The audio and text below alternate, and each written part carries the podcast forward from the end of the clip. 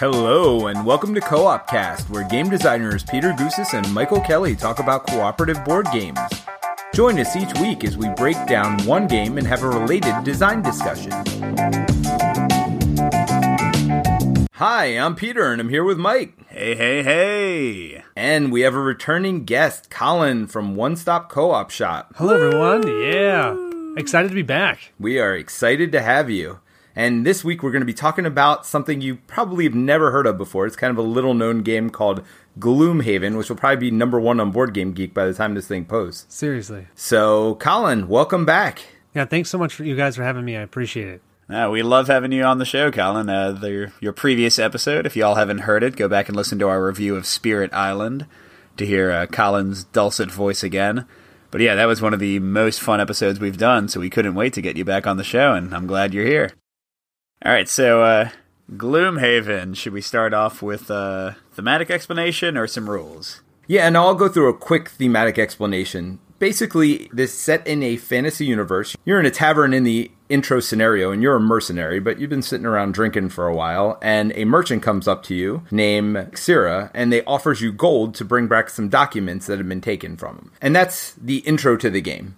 So the interesting thing about this universe, though, is it's not a standard fantasy universe. You have different races than you usually see. You certainly have undead units, and you have you know demons, things you've seen before. But there are also things like Craghearts and Inox and Vermlings. So different races than you'd heard of. You get to learn about them, and you have different classes than I've seen before too. Typically, you think you know warrior, mage, cleric but in this, you start out with classes like the Brute, the Scoundrel, the Spellweaver, the Tinkerer, the Mind Thief. So a little bit different than your normal fantasy universe. Yeah, although they do break down into kind of typical classes in a way. Like the Brute is fairly typical fighter, the Spellweaver is a fairly typical wizard, that kind of thing. Absolutely. So, Mike, why don't you get into the rules for us? All right, so there's a lot going on here. I'm going to break it down to the basics. This is a campaign based system. You can play it in one offs and in a dun- sort of dungeon crawl mode, but definitely the way it's meant to be played is in the campaign. You'll go on adventures one at a time, and on the way to adventures, you'll have little travel events. In the city, you'll have city events. But when you really get down to it, the meat of the game and almost the entire game experience is in the adventures. You're on a board in a fairly typical dungeon crawl style with uh, hexes and you've got enemies on the board, and you only see the enemies in your first room, and then as you open doors, you see more enemies. But all of your actions on the turn are controlled by these cards that are unique to your class, completely unique. Every class has their own set of between 9 and 11 cards generally. And what you do on your turn is you pick two of those cards, and the cards will have a top action, which is generally an attack, and they'll have a bottom action, which is generally movement and then uh, each card also has an initiative value from 1 to 99. And what you do is you play the two cards and you pick which one is your top card that's going to actually determine your initiative for the round. Everyone does this simultaneously, and then you reveal a card for each type of enemy. So uh, that's going to be both their initiative number and also what their AI is doing this turn. So all the Vermling scouts will do one thing, and all of the Inox archers will do another thing, and all the flame demons will do a third thing. And that determines the initiative order. So you see whose numbers are lower, closer to one, and the lower your number, the earlier you go. But when your turn comes up, you get to decide which card's top action you use and which card's bottom action you use. So you're going to pair them up one way or the other, but uh, you don't have to have made that choice before you played the two cards. You make it when your turn in the initiative order actually comes up. So based on the state of the board, I might change which move I was going to do and which attack I was going to do. Additionally, you always have the option to just do a basic attack for two damage with the top option, and a basic movement for two movement with the bottom option. So even if everything you plan kind of goes to heck, you can still fall back on those basic actions.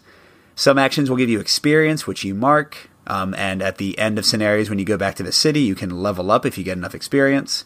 Additionally, you might have items, fairly typical dungeon crawl stuff. Cards can also be discarded to cancel damage. Cards are sometimes trashed if they have really powerful effects that you use them for.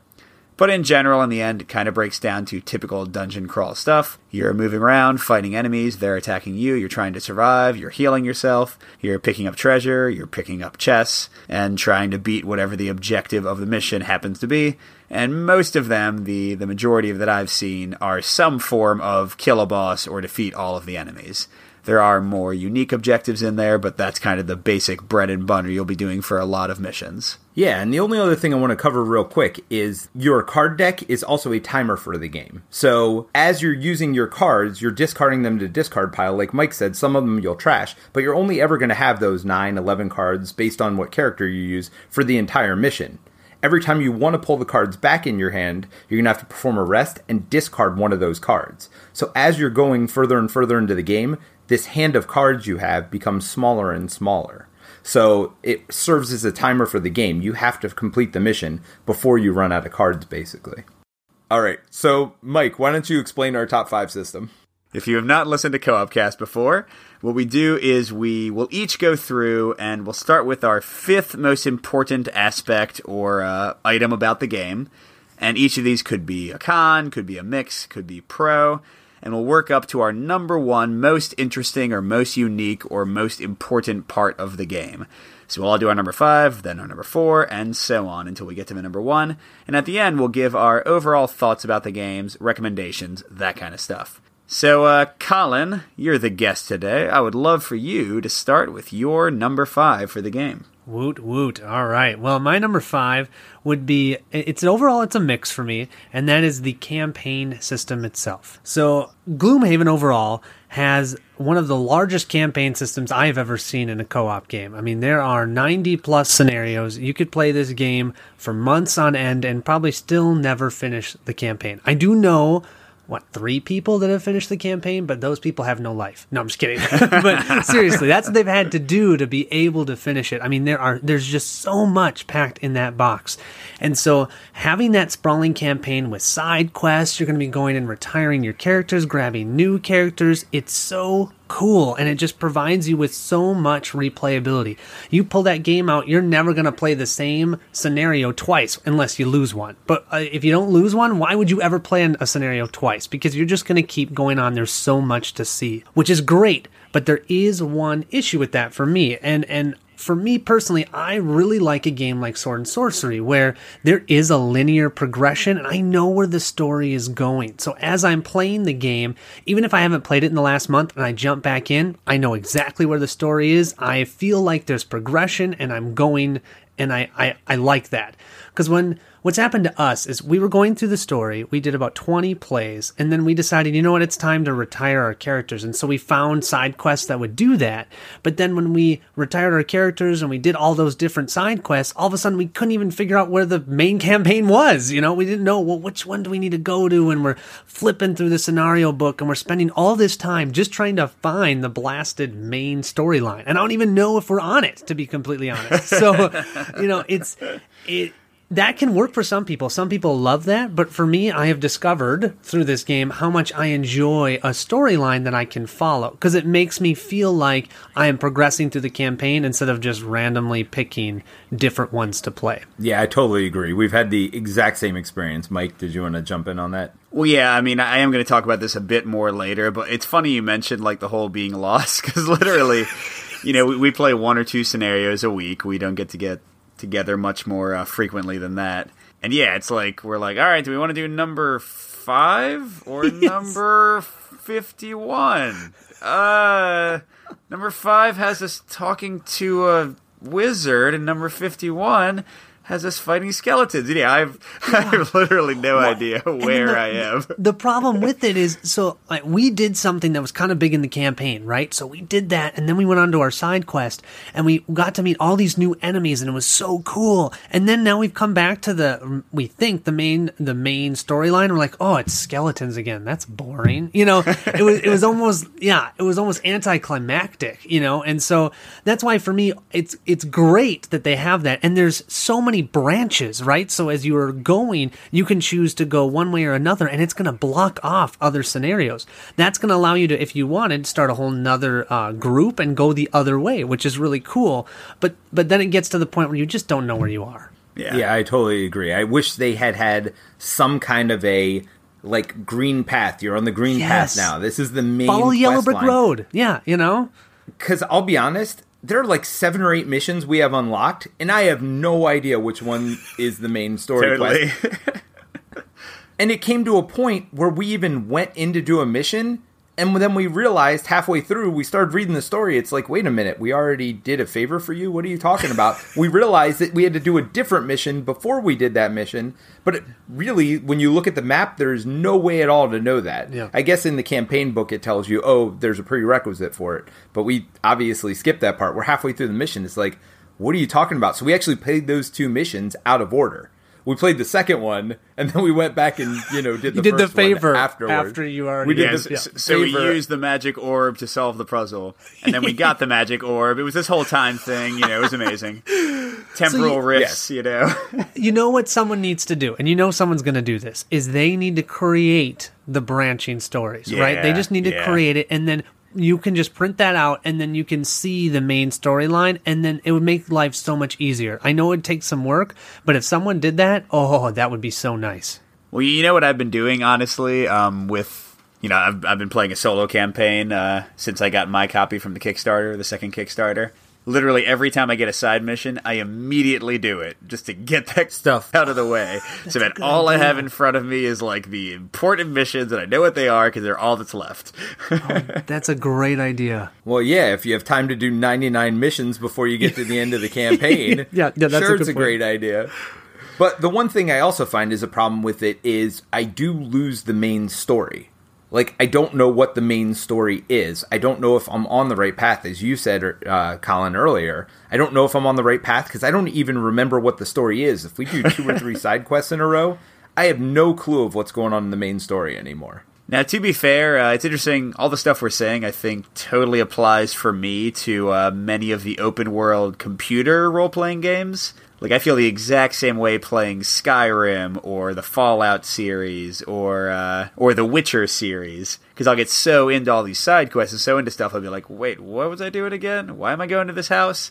So, at, at least it's a common problem in really big, huge role playing games, not just something that's only for Gloomhaven. Yeah, absolutely. All right. Well, I promise you we're not each going to take 10 minutes for our number 5. So, Yeah, sorry with about that, that. note, no, that's I no, it wasn't you. We we went off ourselves. So, Mike, what is your number 5? So my number five is a mixed one as well, like Colin, and that is that the game is overproduced. Now I'm leaning on the pro for this because you get so much stuff for your money in here. It's such a huge box. It's so just packed with material, and I love that. It's a great value. And also, like, it's really cool that you have a miniature for every character, at least in the second edition Kickstarter. And uh, you have tokens for every single enemy, and you have AI cards for every single enemy, and you have all these different tiles so that when you're in a, in a uh, dungeon, you're gonna have like tiles that all match. So this dungeon's red, and this dungeon's blue, and this dungeon's green. But uh, that's where the overproduce kind of becomes a negative for me because it makes setup take a lot longer and makes organizing the game really like beastly and complicated. What I've actually done with my own copy is uh, I've just said Forget it. to all of the extra monsters, and I've just taken six monsters. And so now everyone, I just put like a monster type on it, and that's what it is for the game. So hey, fire demons, you're represented by a skeleton, and uh, you know, uh, you know, uh, bear, you're represented by a vermling.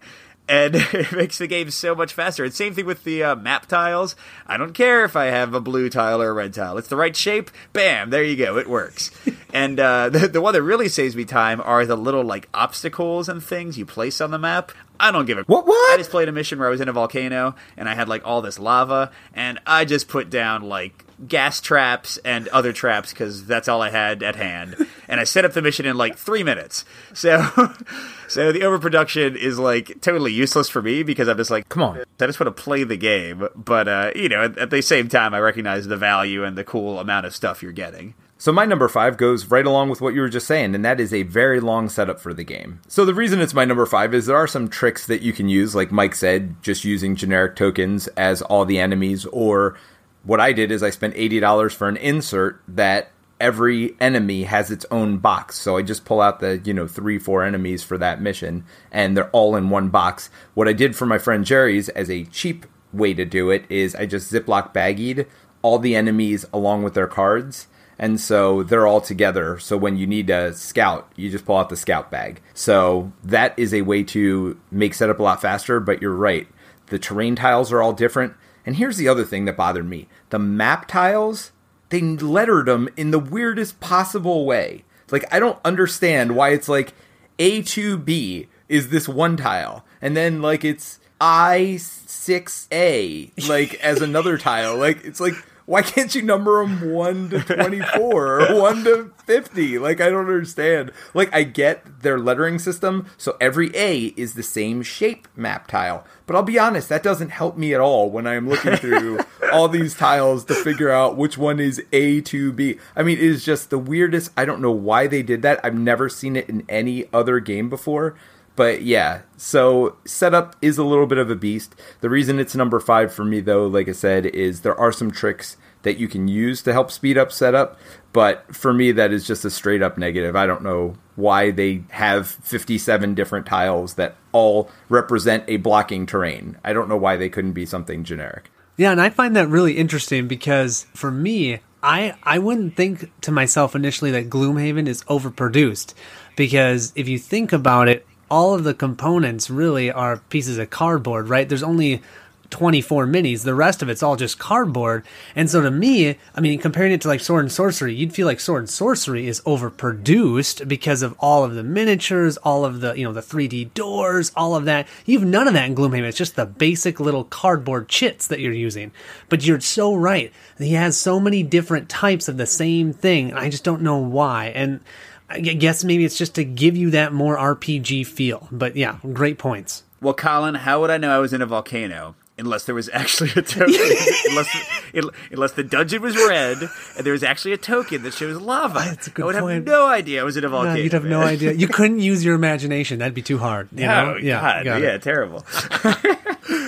All right, Colin. So what's your number four? Okay, number four is a straight out negative for me, and that is, and it's actually a negative with my with my wife. So this game I've played only with my wife and one other person. So three people. We've been playing the entire um, series together, and that is that we feel like it was a bit samey after a while. And this is going to be the case with any sort of dungeon crawl campaign game.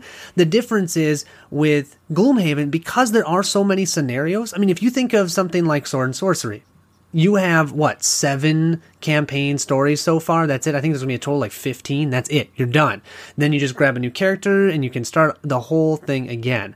But with gloomhaven i mean we've played it 30 times and you're, you're, you're doing the same thing all the time. Your cards in your hand play two discard them then take a rest lose one and gain one back to your hand. You know you're doing this over and over and over again and the objectives just don't feel like they change enough for us to constitute playing it consistently over and over again without taking a break. So what we've had to do is we we take, you know, 2 or 3 weeks of a break, then come back, play it a bunch and then oh, we need a break cuz it just feels so samey. So I I just wish some of the objectives would kind of be a little bit different than what I've seen so far. I mean, I have not seen the whole thing and maybe I'm missing out on that. And so that is a caveat I should put. But so far, out of 30 plus plays, I have felt very much like, oh, it's the same thing each round. So that, that that's for us is a negative. Yeah, and I'll I'll totally agree with that. That was one of my honorable mentions. I think out of all the scenarios we've played, I've probably seen like four that were actively different,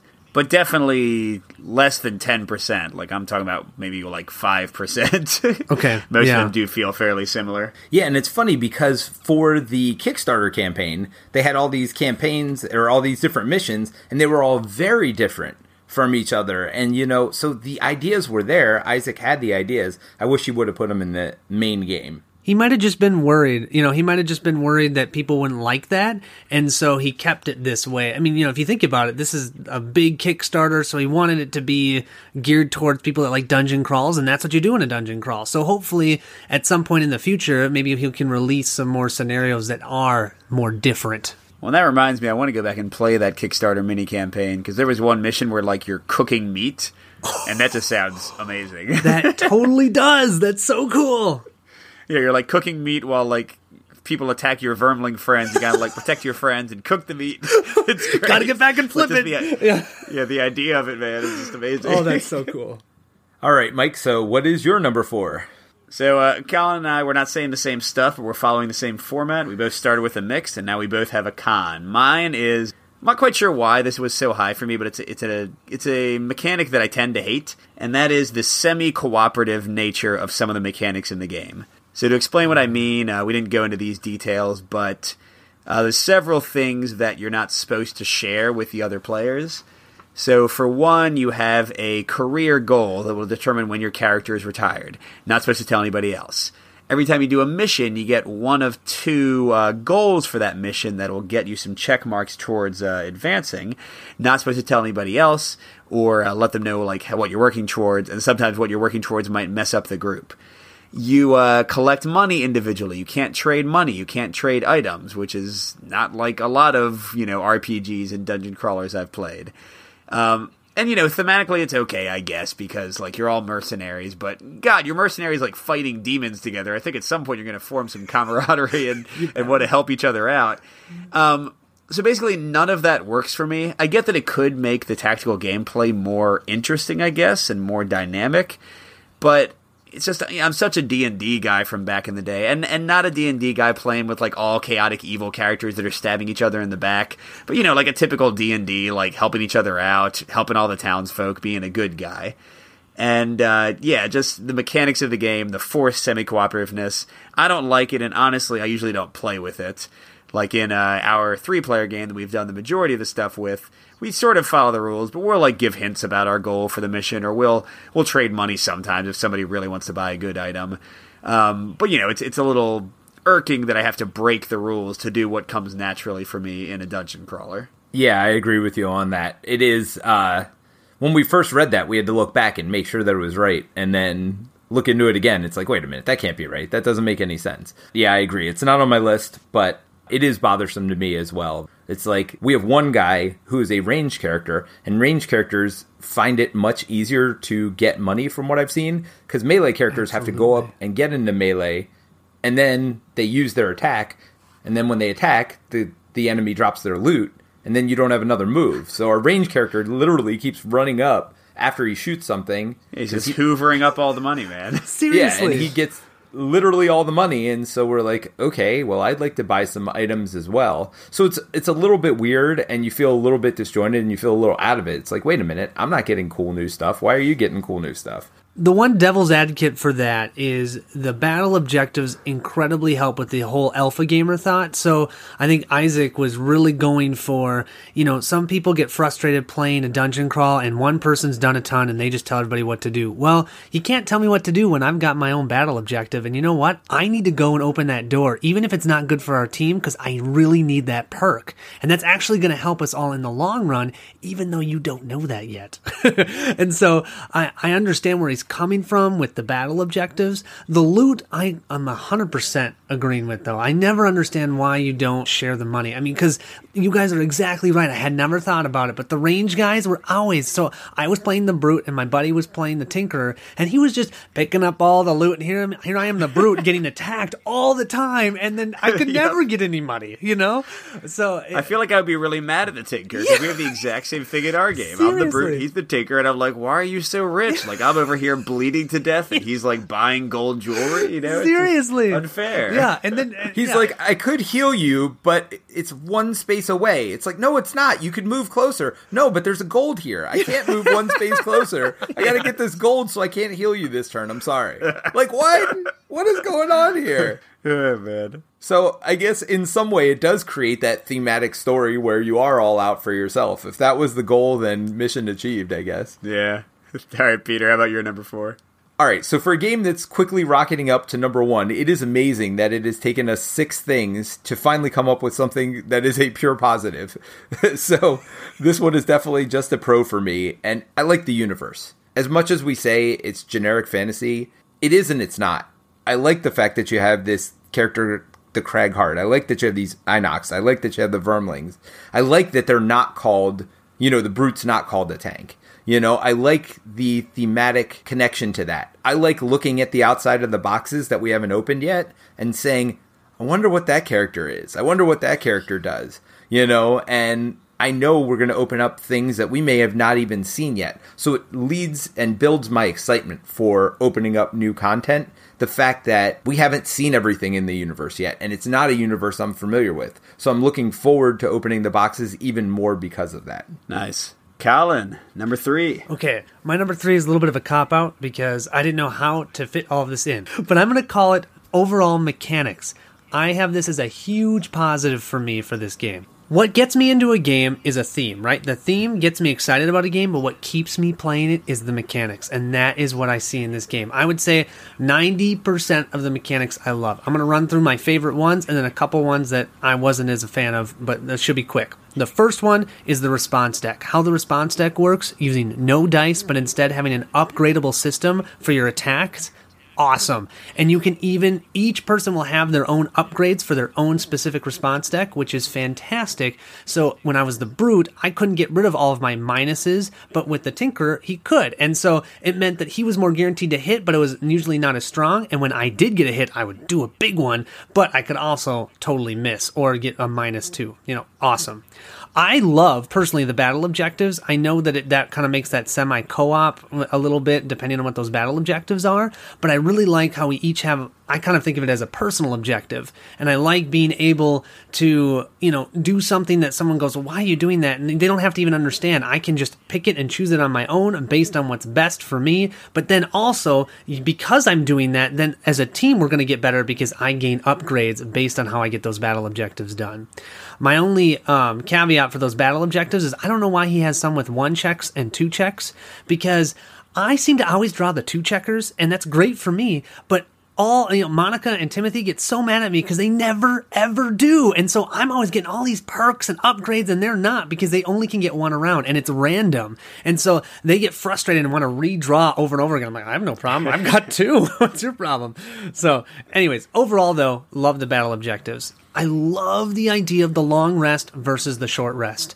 So when you take that long rest, you get to decide what to lose. But with that short rest, you randomly have to lose a card from your hand of cards that's in the discard pile. And that's such a oh, do I want to waste a whole turn just so I know what card to lose, or do I want to just keep going and short rest? Oh man. And then the last one is retiring characters. I when I first started playing, I was, I don't ever want to retire a character. And when the first time I did retire, I didn't want to do it. But once I did it, I understood why Isaac did this. Because you would not be able to play 90 scenarios with one character. He's going to get A, too strong, and B, you're going to get way too bored. But with retiring a character, I went from the uh, um, from the Brute over to the Cragheart, and just the difference. And even though both of those you can kind of think of as a little bit of as a tank, one is more ranged and one is more melee, and it just opened up the game for me in a totally different way. So I loved that. Um, my, yeah, you could start getting coins. Exactly. It was really weird. Um, but yeah, so the, the couple things I didn't like as much is looting just bugs me, as we've talked about. You know, I think that you should just be able to, when you walk over the money, you can pick it up. That way, someone who is melee could actually get some coins. Um, I also wish the town. I mean, think of Shadows over uh, Shadows over Brimstone. What how fun you can have outside of your adventure. In Gloomhaven, there just isn't much there, and I wish there was more. I want to do more outside of just attacking, right? And and that would create that true RPG feel. And then the the final thing was the AI. I mean, I I love how the AI works, but so many times they do stupid things. And yeah. you know you think of sword and sorcery and how they've got different things that they can do. And okay if they can't do this part you go to the next part. There's so much more um I don't know, cooler. I feel like in Sword and Sorcery, and even the D and D adventure board games, just because they've got a list and you can follow instead of just oh they move and attack. Well, there's they can only move through traps. So guess what? They're gonna walk through the trap and kill themselves. I mean, you know, I just I don't like that as much. I wish they had a little bit more to them. But yeah, that I know that was a crazy number three. but yeah, overall the mechanics for me huge positive. All right, Mike. So what's your number three? So mine is kind of coming back to things that have been said before a bit, um, and it is a mixed one, so I don't have a pro yet. And that is the the theme kind of overall. So it's mixed because, as Colin said earlier, the story is a little hard to follow, not that engaging. The overall plot doesn't really make me light up that much. But like you said, Peter, the new races, the new world we're in, and also just the breadth of the world. How I feel like it's a living place. I look at this big board and get to see like where the forests are and where the places are, and I travel around that world. And there's nice uh, description for each of the scenarios about what's going on, and there's fun events to be had, and characters can come back, and all this crazy stuff all of that is amazing. It doesn't really fully make up for the plot being so weak for me, but overall, I do feel like I'm in a unique fantasy world that is living and breathing and changing based on my actions, and I appreciate that. So, how about you, Peter? You're number three. So, my number three is that the rules are easy to remember. You wouldn't think they would be because there are so many different rules, but there are many games you go away from for a week, two weeks, and then you try to play it again and there's no way you could play it.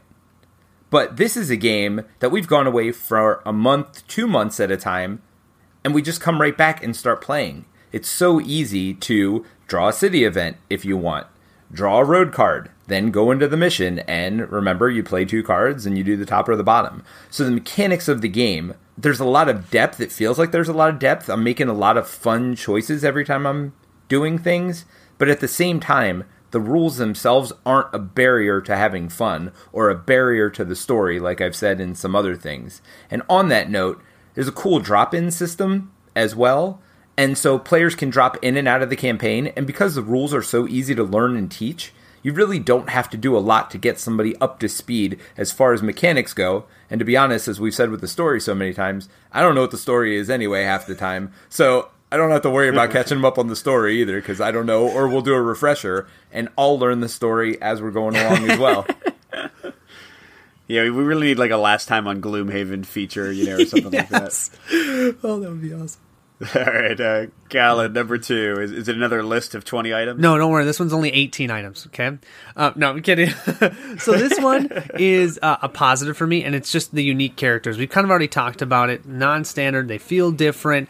The biggest thing I just wanted to add is just the fact that I have never felt like I've become a character as much in any other game as I have in Gloomhaven. And I don't know if that's because I've just played Gloomhaven the most, but literally when I would sit down to the table and I was playing the brute, I, was like the brute. I was the brute. You know, I, I I was my character, and I really appreciate how Isaac was able to create that. And I don't know if it's because of the cards in your hand or how the minis are on the board with the standees, but it's just you really feel that. And then the fact that each one is just so different from the other and as they level up they get even more different. I just i love that. Yeah absolutely. The characters definitely feel different. I mean that is well i mean i'm not spoiling anything. It's not my number one but that is definitely the thing i feel stands out above and beyond the rest so i guess it should be my number one but uh, yeah, the characters definitely feel very different. Like when you pick up that hand of cards and you have a top action and a bottom action, they're always different. And I know it sounds simplistic, like the bottoms are always moves, but they're definitely not. They could be looting something, they could be shooting something. You could move and attack with the bottoms. Like they're very different based on the character that you're using. So yeah, I totally agree. And the reason I'm saying so much is because it's definitely not on my list and probably should be. Yeah, I, I, grappled with that one too. I almost put it on there. But speaking of characters, my number two is the slow character progression, which is another mixed one for me. So still searching for a pro, like it to say unmitigated pro. but to explain why it's mixed, so it takes a long time in terms of actual gameplay hours for your character to get noticeably better because each scenario, depending on how fast you play, is going to be like you know at least an hour, sometimes two, two and a half hours, depending on how uh, tough it is, how quick you are with the game, you know how many different lava tiles you have to find. uh,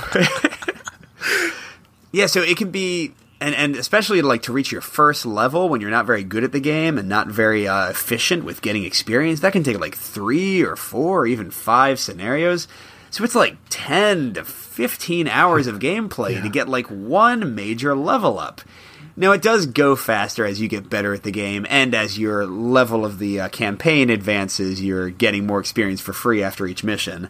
But man, it, it's a, it's a it's a really big first bump. That being said, though, like you get little bonuses once you get through the first few missions. You get little bonuses almost every time. Like uh, Colin said, you're upgrading your your attack deck, or you're gaining a new skill, or you're getting a new item that gives you a small bonus. So they're little things, but man, after 10, 15, 20 plays with one character when you're getting near retirement, your character looks unique, it looks different, and they are so much more powerful and so much cooler than they were when they started. So you don't have as kind of quick uh, leveling up as you have in games like Sword and Sorcery or Descent or any of those kind of things. It's not as immediate of a uh, reward system. But I'd kind of compare it to old D and D, where you could play like three or four adventures and you'd finally level up and it'd be this big change. The change is more gradual than that, but over time you will see a huge change in your character. Well, Mike, you're a lot nicer than I am. My number two is slow leveling, and it is nothing but a con to me. I do not like playing two or three missions before I get better. You know, the checkmark system Colin was talking about, you need three checkmarks to level up. So sometimes you'll level your character and then level up this checkmark system as well on the same mission. Sometimes it happens every other mission, whatever else. But for me, I just hate not feeling like I'm progressing, like my character is stagnant. When I do get something, when you get the actual level ups, you do add a new card to your deck as well, and you have a choice of cards to add to that deck, that 11 card deck that you play with the top and the bottom actions. You get one of those and you get a check mark, so that does feel like a bigger jump, but I hate the fact that it takes two or three missions to get there. I really am so used to campaigns, and maybe it's just impatience. And you said, Colin, you didn't want to retire character. I want to retire character every other game. Like, I, I, I mean, there's so much content in the box. I feel like, like you were saying, I think that might be the reason you feel bored playing the same thing over and over again yeah. because you're using the same character over and over again. All the characters are so unique, so cool, and why am I having to play the same thing and doing the same actions? Like we kind of have a standard opening now that we do with yeah. you know the tank like getting ready and beefed up and sitting up front. Like so we have that like down to a science. Like this is what we're going to do on turn 1. And if we were progressing faster, that would change. One of us wouldn't have our characters anymore, so we'd have to change up the format or whatever else. So I just wish that that leveling system happened faster. You know, there's so much content in the box. I want to get to seeing some of the other content. Yeah, you know what's interesting is it would be so easy to adjust that too, right? I mean, all you got to do is just give a little more experience on all of those cards that you play that have the experience, right? So instead of one, you get two. Instead of two, you get four, or whatever it is. And that would allow you just to level up a little bit faster. My hesitation for that would be you don't know, you could get yourself overpowered, right? I mean, but you, it, how the game works is it kind of balances itself out, right? Because once you retire, you go back down to the prosperity level, right? So then you come in as a, only a level two hero, and and and then the enemies go back down to a lower level depending upon the average and everything like that. So you know it wouldn't be a bad way of doing it of maybe being able to increase the amount of experience you get per game just to speed up that process. You know just just a thought. Nah totally part of the problem becomes that they put 99 missions in, right? So they don't want the content to run out. They don't want you to run out of characters, I guess, before you get all those missions done. So it might be a consequence of just how large and sprawling it is. And it's great that it's that way, and I love that it's that way. But the leveling system really bothers me. Like I, I'm, I'm impatient to move on. Yeah, I hear you, Colin. Big drum roll, number one. Ah, yes. Okay, number one is definitely a positive for me, and that's just the hand management system, how that works in this game. Just the fact, I can't think of any game that any other game where you have all of these actions available to you, right? You've got every single card in your hand, and then you're going to slowly play them, and you're going to get less and less. And then what you'll do is you'll rest, and you'll get almost all of them back. But then as you're playing, you continually lose cards, and you've got cards that you can play one time for an awesome ability, but then it's gone forever, right? And and so you have this whole hand management and trying to determine which cards to play, which to save, which ones do you want to use for which actions. Oh, you know, the brute only has these like two cards that are above 30 in initiative, so you got to save those in your hand. So when you really need to go first, you can play those for your initiative card. I, I just I love how that works. And then guess what? You get attacked, you're gonna you're gonna die. Well, now you got to lose more cards, so you don't. And which ones do you pick? And and so I, I feel like of any game that I've played managing your hand and your actions has never been more important than in Gloomhaven. And it really creates this tense wonderful experience for me. And every game that I play, you feel it in a different way because it all depends upon which enemies are attacking, who you're playing with, what's you know what which are what is your hero setup of your characters. Ah, man, it's it's fantastic. I I love that. And then if nothing else, you play those two cards and your actions that you had planned don't work out, well you just you got the attack to move to that you always can fall back on. So it's not like you'll never do uh, you know you won't do anything on your turn. You'll have a way of doing something. I only wish that there was some way. I I don't know if this ever happened to you guys, but we sometimes have a character fall behind, and only being able to move one time can really be a problem. And then they're wasting attack cards because they can't. There's nothing on the top part of their cards to move. So I wish there was a way to somehow maybe either you lose a card or something to be able to like do a big move and catch up if there's some sort of reason why you got stuck behind the group. But yeah, otherwise, I just love the hand management in this game. Yeah, I actually have cards in my deck specifically to move far, and yeah. cards with attack on the top that aren't my favorite card, but I just have them there so I can catch up with the group if yeah. I fall behind. Well, Colin, you totally stole my thunder because my number one is basically the exact same as your number oh, one. I'll just call out a couple of things you didn't say. Uh, one of the things I really love, in addition to everything Colin said, is that anytime you get hit by an attack, you can cancel the entire attack by trashing one of the cards from your hand. And man, what a great hard choice to make. Like when you get smashed by like a four or a five or a six attack, it's like, ah, I really can't handle that and survive, but don't want to lose a card for the rest of this mission. It's fantastic. And yeah, I, I, would say a game this like kind of reminds me of not not really in the core mechanics, but it's just something I love.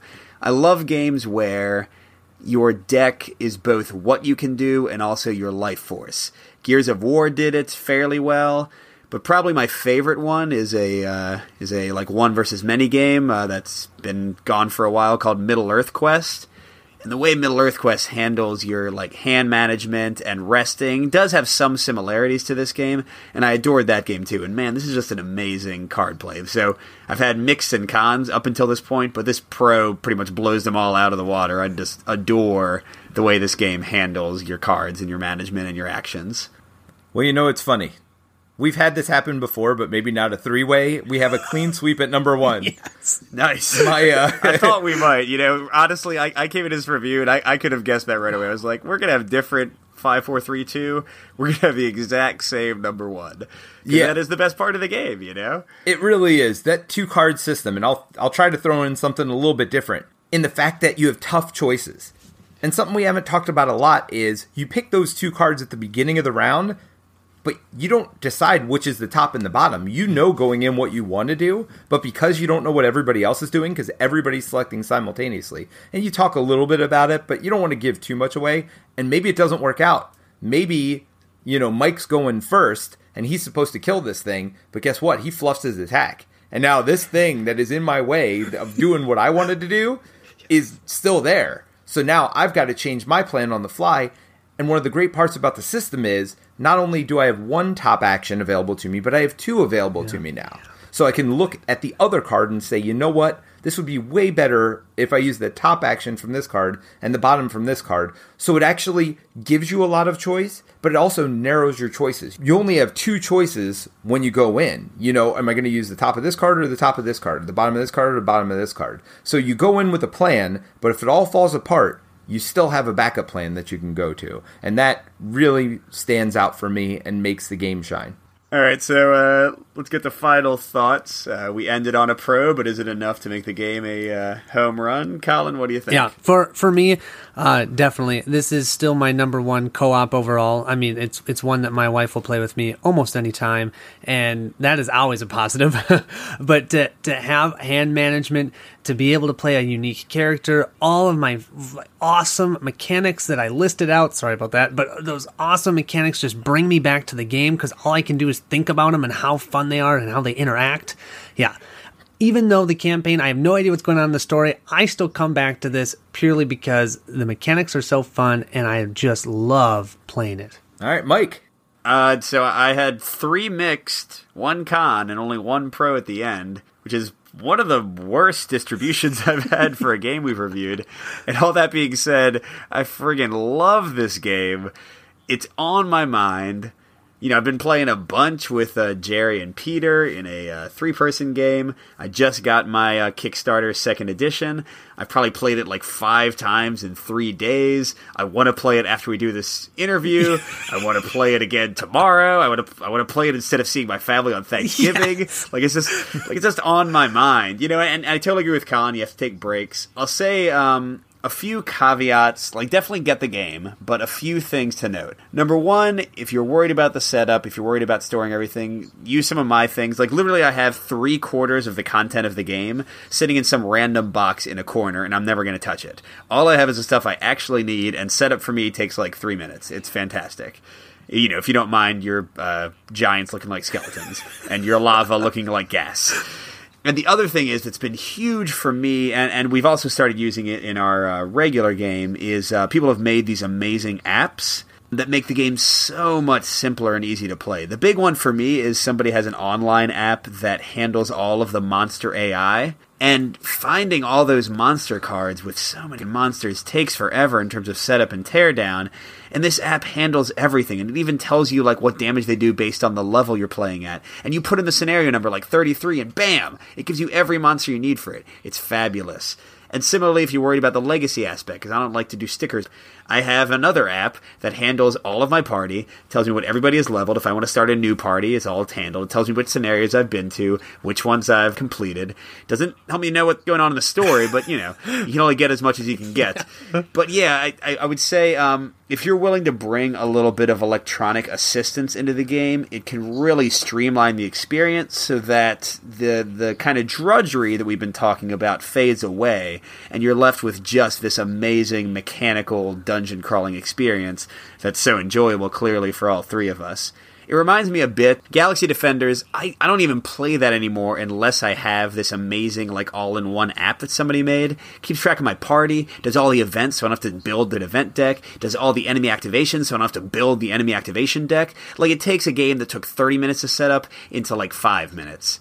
So this kind of going back to one of our very first design discussions, app integration, when we did uh, Mansions of Madness Second Edition, and I'm like 100% on the app train, man. Just sign me up for any game that has any amount of like annoying fiddliness or annoying things to keep track of. So if you're going to play Gloomhaven, please do. It's an amazing game, but save yourself some trouble. Play with Gas for Lava and download some apps. And I will put the links to those apps in the show notes. So check the show notes for those, and you can link right over to the apps. The other part of that is check out last week's Descent discussion because Descent puts all that in one app that runs the AI for you and keeps track of all your party information. So I think if that interests you, listen to the Descent. Although I'm going to say don't go out and buy Descent today because we just had a little bit of news just come out where the oh Imperial gosh, Assault yes, app did, did, is did coming. Oh yeah, I did. Yeah, Imperial Assault app, like, and I, have read all the rules. I've looked at all the screenshots. It's the Descent app, yeah. and I have no problem with that whatsoever because that app works fabulously. So I am so excited. They said it's coming out soon. We're recording this uh, Monday, so man, I hope like soon is tomorrow yeah, only. or tonight. God. Although then it's going to fight Gloomhaven, and I don't even know who will win. It's like a Jedi versus like you know some giant guy with horns. That's, that's a hard one to call. By the way, Mike said it's Monday. That's Monday, November 20th, 2017. For those of you listening in the future, it's Monday. it's Monday. the, the, the, podcast lists like when it was posted. I figure they'll know it was the Monday before the Sunday, but yeah, all right, fine. Peter, tell us your final thoughts, man. All right, so my final thoughts are very similar to everybody else's. I'm not going to rehash everything. It is one of those games that is earth changing for me. I never really liked a dungeon crawl game. I mean, every I've wanted to like so many dungeon crawl games, and I'm starting to like them more and more. But there's always something that feels like it's missing. I don't like one versus many. I like the app integration of Descent, and I think that's a really great, clean system. But it still feels repet- more repetitive to me than Gloomhaven because I feel like I'm making more choices in Gloomhaven, and that's the biggest thing for me. Is I've never felt mentally challenged. And it's great for Beer and Pretzels Night to play some of these other games. And trust me, I'm actually jonesing to get back to Sword and Sorcery. But for me, this game gives me the crunchy, brain thinky stuff I want out of a dungeon crawl game, as well as the cool getting to go around and slay monsters part of it as well. So I think it does a really good job of integrating that Euro along with that great, um, you know, Ameritrash fighting killy stuff. Ameritrash fighty killy stuff. I love that. I want to quote that. Absolutely. And that should be like the subtitle of Gloomhaven. Yes. Gloomhaven. or sorry, I guess that's not the No. Ameritrash fighty killy stuff. That that's Descent and there you Sword and go. Sorcery. There- yeah, exactly. Yeah, you know, right, Isaac, so, you have uh, you have permission to quote me on the box for that for Yeah. the next printing. All the crunchiness of a Euro game, along with the fighty killy stuff. That's amazing. Technical term, copyrighted. Oh, Co-op. Cat. So, uh, interestingly enough, because we all had it as our number one, the card play and the card management, our design discussion for today, and Colin, I hope you can stick around for this, Oh yes, again. great, uh, is games that use cards as the action system, card based uh, actions and card management to control what you can do on your turn. Specifically focusing on co ops that do this, but this is a mechanic that's popular in a lot of games, especially uh, war games, for example. So I think we can widen the uh, the discussion a bit. So I thought uh, we could start out with the pros we each see to having this kind of like card based action system like in Gloomhaven. So uh, Peter, you want to start us off with some pros for you? Sure. I mean, the biggest thing for me is it gives you a lot of selection. So I'm thinking of Gloomhaven specifically, and I'm thinking of BattleLore specifically as well. It gives you a lot of options. You know, you don't have one option sitting in front of you. You start off with a hand of 11 cards, then you narrow it down to two, then you get to pick one from the top and one from the bottom here. Or for BattleLore, you're limited by four cards. So it gives you constraints. It makes you think within constraints, but it also gives you tough choices in those constraints, and a lot of times does let you do what you want to do, but maybe not in the most ideal way, which is great because life is not ideal. And so it also makes it so that I feel like the analysis paralysis goes down a little bit because your choices are limited to those three or four things. Yeah, and on top of that, I just I want to mention something too about it is you know the other game that I was thinking of is Spirit Island actually because if you think of Spirit Island, Yep. everything that you can do in Yep. Spirit Island is on the cards, and and the big thing I can think of is uh, multi-use, right? So you can use them for multiple different things. So just like in Gloomhaven or even in Spirit Island, you can use them for different things or even a combination of those things. And if you think about Gloomhaven, you're using it for potential move, potential attack, and initiative. So that's three different things you're using your cards for. Plus, the cards overall in your hand is your is your one of your life sources. So if you run out of them, you're exhausted for the for the rest of that uh, game. So it's really cool uh, a really good way of being able to provide a timer, provide different uh, uses for doing different actions. I, I love the system; it's fantastic. Yeah, and uh, agreeing with all the things you all said, and it is funny. I was listing games that use this, and I was like, "Oh, Spirit Island." We've talked to Colin about Yeah, that game before. that's why I thought I'd bring it up. So we're only bringing you on for games that have hand uh, management and I'm okay with on that. cards. um, yeah, some of the best ones have it. Yeah, I, I think uh, it, it lends itself to the tactical puzzle that we talked about in our design discussion with Spirit Island. When you have like these small choices, and I echo everything else you all already said. Um, additionally, I think it does give you the freedom to make the actions you take turn to turn much more varied. And you really see that if you compare, like, Descent or Sword and Sorcery to Gloomhaven. Descent or Sword and Sorcery, you're doing basically, you know, beyond using special powers infrequently, you're doing basically the exact same stuff turn to turn to turn. Gloomhaven, you're doing vastly different stuff. Like this turn, you're smashing through people and throwing somebody, and this next turn, you're picking up uh, items from far away and shooting a bow at somebody. So because, and you know, same thing in Spirit Island. This turn you're doing a tsunami, and next turn you're healing the land. Because the cards can contain all the information, you can have this huge amount of variety, but still make it simple and not overwhelm people with the choices they have. Yeah, no, that's a really good point. I hadn't thought about that. But it is really nice that you can have specialized actions because you don't have to teach the rule to everybody. Just whoever has that card in their hand, this is a special rule. You have very basic actions that everybody needs to learn, and then you can put them together in neat combinations because the card gives you the rule as you're playing it. So that is neat. And the way they've done it both here and in Spirit Island, they do a really good job of integrating the thematic elements of it with what action is actually happening on the board. Totally. All right, so some cons. Uh, Peter, why don't you start us off again? All right. Well, another game I thought of that uses this system is Mage Knight. And remember how I said it simplifies your actions and reduces analysis paralysis? Here, here's the counterexample to that. When you have so many options open to you and the cards can be used for many different things, you put it upside down to boost any of your other actions. You know, you can use it to move, whatever else. I, I can't even remember. It's been so long since I played Mage Knight. But sometimes it can be overwhelming with the number of options that are presented to you at one time. Like when I first got my hand of cards in Gloomhaven, I looked at 11 cards with 11 Yes. different tops and 11 different bottoms. What are you And I'm do? like, I have no idea. I just picked two cards at random, to be honest. And I'm like, I'm going to go down to these four choices and we'll figure it out from there. Clearly, as I've played with the cards more, I, you know, feel more and more comfortable with what they all do.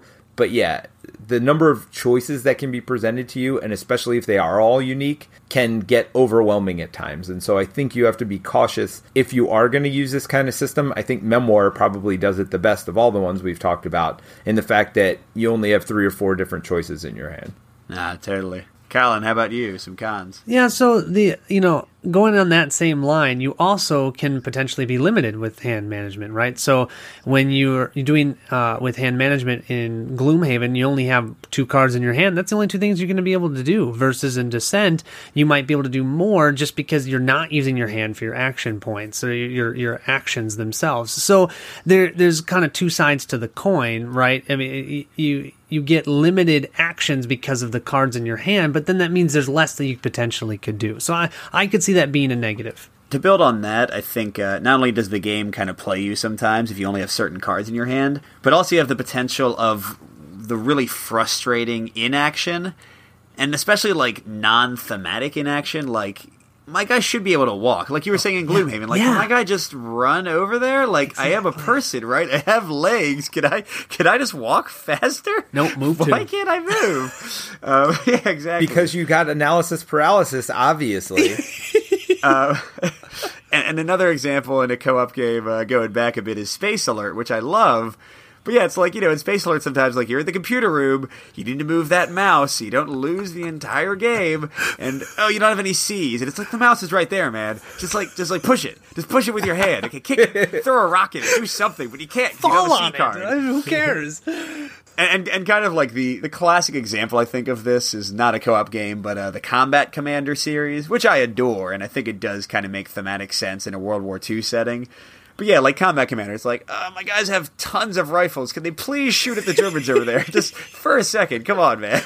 So um, I I think it does add to the tension, like in a pro for that, but it can definitely be super frustrating when you just literally can't do what you know your character should be able to do because the cards say no. Yeah, and we've definitely had scenarios like that in Gloomhaven where it's like I have this whole thing planned out, and then for whatever reason, you know, somebody pulls super great pulls from the card deck, and all the enemies are dead, and they're like, "Huh." So I'm just gonna walk over here and hit myself with my sword in the head. All right, so uh, so the last thing I'd like to discuss are uh, suggestions for designers of these games. Clearly, these are going to come from the pros and the cons, but just kind of collected together. So, Peter, what would be your suggestion for somebody designing a game that includes a card-based action system? Give your players options in those cards. So make them flexible. Don't make it too flexible where you can do anything in the world. You still need to have some constraints because that's one of the benefits of having these cards is making people feel smart working within constraints, but you need to have some kind of an out. And they try to do this in Gloomhaven with the always attack on the top and always move on the bottom. But I feel like it even needs to be more than that. Maybe give people the option to always move on both half of the cards or something like that. If you feel or if you see turns where people are frustrated playing your game through playtesting because they can't do anything, hmm. figure out a way to solve that problem. Colin, how about you? Uh, a major suggestion for a designer trying to put this in their game? I think Spirit Island does it really well as well. And that is when you gain new cards, you don't just look at one, you look at five. You get options on the cards that you get to purchase into your hand or into your deck. So instead of having to, you know, instead of just giving them one or even just two options for them to put into their hand to be able to use, give them five options. Give them a lot of options and then they can only pick one. So they only get one. So they're not going to become too strong, but it gives them, gives the player more options to kind of decide how they want to make their character, how they want, you know, for if you're thinking about Gloomhaven, which cards in the discard pile when you're putting them back in your hand, which one do you want to lose so that you make sure you still have your move forward who's on the bottom of one of your cards, you know? So something like that, being able to have those options, I think is just really important. I'll just add two more. First, we kind of mentioned this, but pick which side you want to be. If you want to have a lot of variety and complexity in the cards, and each card be very different, then limit the number that players are going to have in their hand to consider. Yeah. Yeah. Like they pick between two or three or four. Gloomhaven does get around this, but that's because you live with that character for a year, you know? Like, you get to know those 11 brute cards like the back of your hand. Yeah, exactly. Or if you're going to go the other side and you want them to have a lot of cards, make them very simple. Like Space Alert. You know, you can have 20 cards in your hand, but it's A, B, C, or Robot. And, you know, nothing changes beyond that, so it's still very easy. And I think, you know, I, I do like Mage Knight a lot, but it definitely makes the choice to have a lot of cards in your hand sometimes, and they're all incredibly complicated. so, you know, that's where you get into analysis paralysis. And if you don't want that in your game, you got to pick one side or the other. And the other thing I'll say, and again, Gloomhaven and Spirit Island are perfect uh, ones for for this, is um, you want to have a decent amount of randomness from like the enemy or the AI or whatever in between selecting from the card deck and the resolution of those cards. Because otherwise, you can get into a situation where there's an obvious best choice, and having that little bit of obfuscation and confusion about what the enemy is going to do makes uh, the alpha player thing go down and also just makes your choices more interesting. So in Gloomhaven, you don't know what AI card the enemy are going to do and what initiative they're going to act on. So, for example, my uh, my brute will often like play the retaliate card, like, "Oh yeah, come attack me! I'm gonna get tons of experience and smack you all." And then all the guys like shoot bows at him, and I just sit there and get you know killed and and similarly in Spirit Island, like you'll play the perfect thing, but you don't know where like the explorers are going to show up. You don't know exactly how all of the invader actions are going to work out. Although there, it's a little bit more of a puzzle. So try to have some kind of randomness between picking the cards and then resolving, so that your players can't uh, perfectly plan the turn, and you still keep that tension and cut down alpha player. Yeah, and the next thing I'm going to say maybe a little controversial and maybe not everybody agrees because obviously the top 2 ranked games on BGG of the systems that use this totally disregard this, but give people new stuff. You know, make people level up, give them new choices as the game goes along. You don't see that as much in Mage Knight. It, that also has a very slow leveling system, even though you get two or three new powers between now and the end of the game it doesn't feel like it's as fast as I want it to be. And same with Gloomhaven, obviously. You're only going to get a new card every two to three missions at the fastest. So when you have these neat systems where people are using cards for neat things, I like it better the way Spirit Island does it, where you get to get new ones throughout the game. And you get to learn them slowly ish. You know, I'll get one new card a turn. So I get to figure out what that new card does but I still want to get new cards all the time because that is the neatest part of those games. All right. So uh, yeah, this is a, a, clearly it made Gloomhaven work for yeah. all of us. So it's a great thing to investigate. A lot of great games do it. Uh, some other ones I just want to throw out there. Uh, Castle Panic has a pretty simple oh, little uh, card-based action system. One I haven't played yet, but I've heard very good things about is Freedom, the Underground Railroad. Absolutely, which has a yeah, card based system a little bit more akin to some of like the war games uh, and Twilight Struggle and that kind of stuff. Uh, any other games y'all could think of for this mechanic that you wanted to throw out? Well, we just played two of them. Flee, the new one from Freedom and Freeze, is oh, very yeah. much card driven, and Dragonfire, the new one that upgrades Shadowrun Crossfire. Yeah, yeah, that upgrades. Yeah, maybe. Well, yeah, and Gears of War. You guys mentioned Gears of War. Oh yeah, yeah, Gears of War is a great one. Fire Team Zero. I think that's another one where. You, oh, good call. Yep. Yeah, I'm, I'm actually not sure if I would include Flee and Dragonfire because all the rest of the games we're talking about have board play in addition to the cards, yeah. but the cards dictate what happens on the board.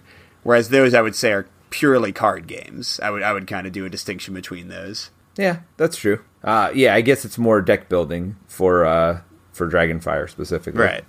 All right, so I'll cut all that out. All right, that's gone. All right. I'm not going to make myself look stupid. What, are you kidding me?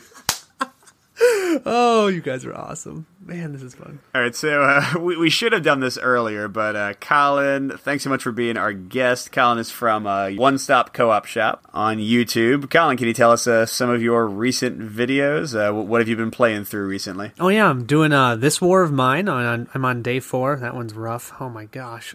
oh my gosh, we, we've been playing that game a lot recently. Have you? is so punishing. I man. can't believe you're smiling right now. I'm going to be completely honest. You know that wow, that game is is rough on the on the emotion too. Jeez, uh, doing Tomb of Annihilation, the new D and D adventure board Oh, game. yeah. Doing that Yeah. one. I am going to actually do a Gloomhaven playthrough in the next two weeks with uh, Timothy. That's going to be a lot of fun. So Awesome. yeah, that, that's kind of what's coming in the pipeline.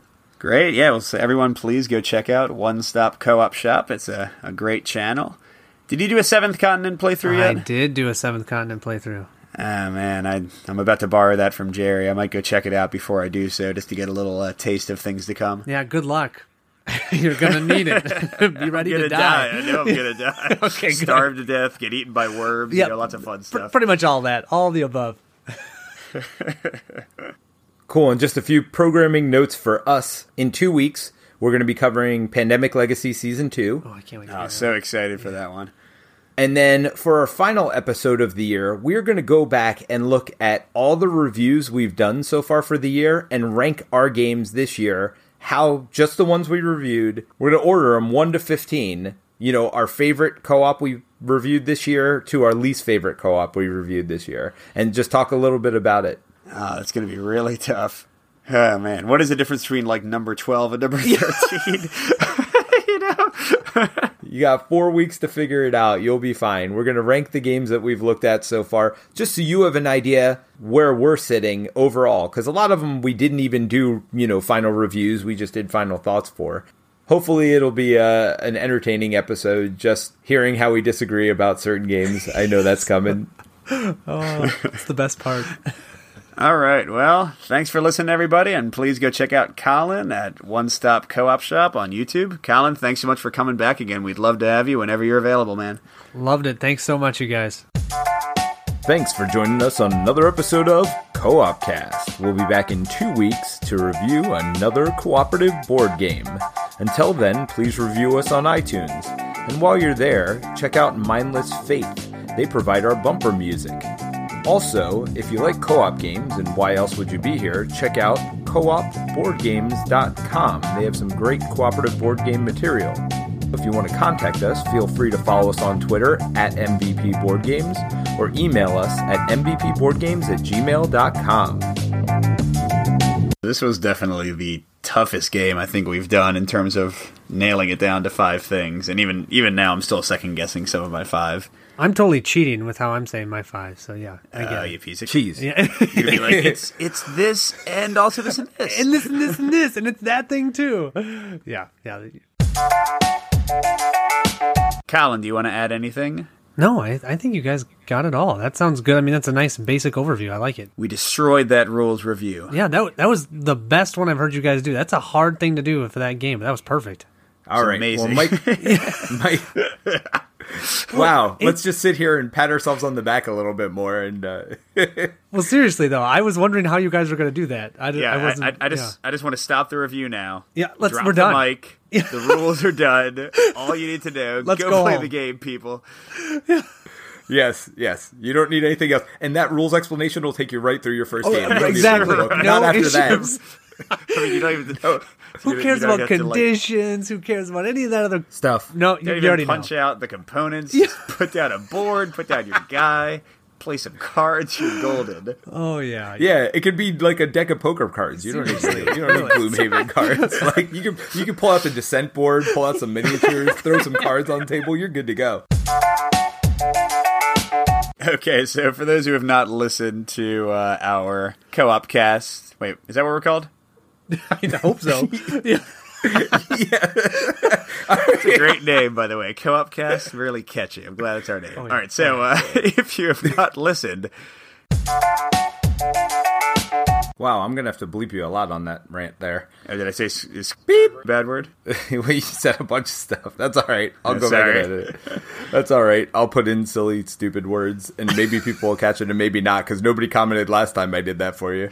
I didn't notice it. I was like, I put in like waterfall when he said something like that was I'll, clearly. I'll try. I'll try to watch myself.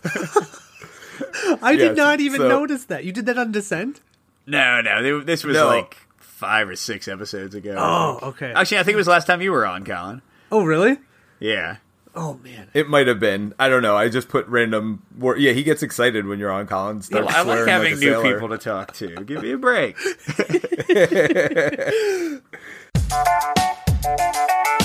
And the reason it's number five is there are trips, trips, or trips.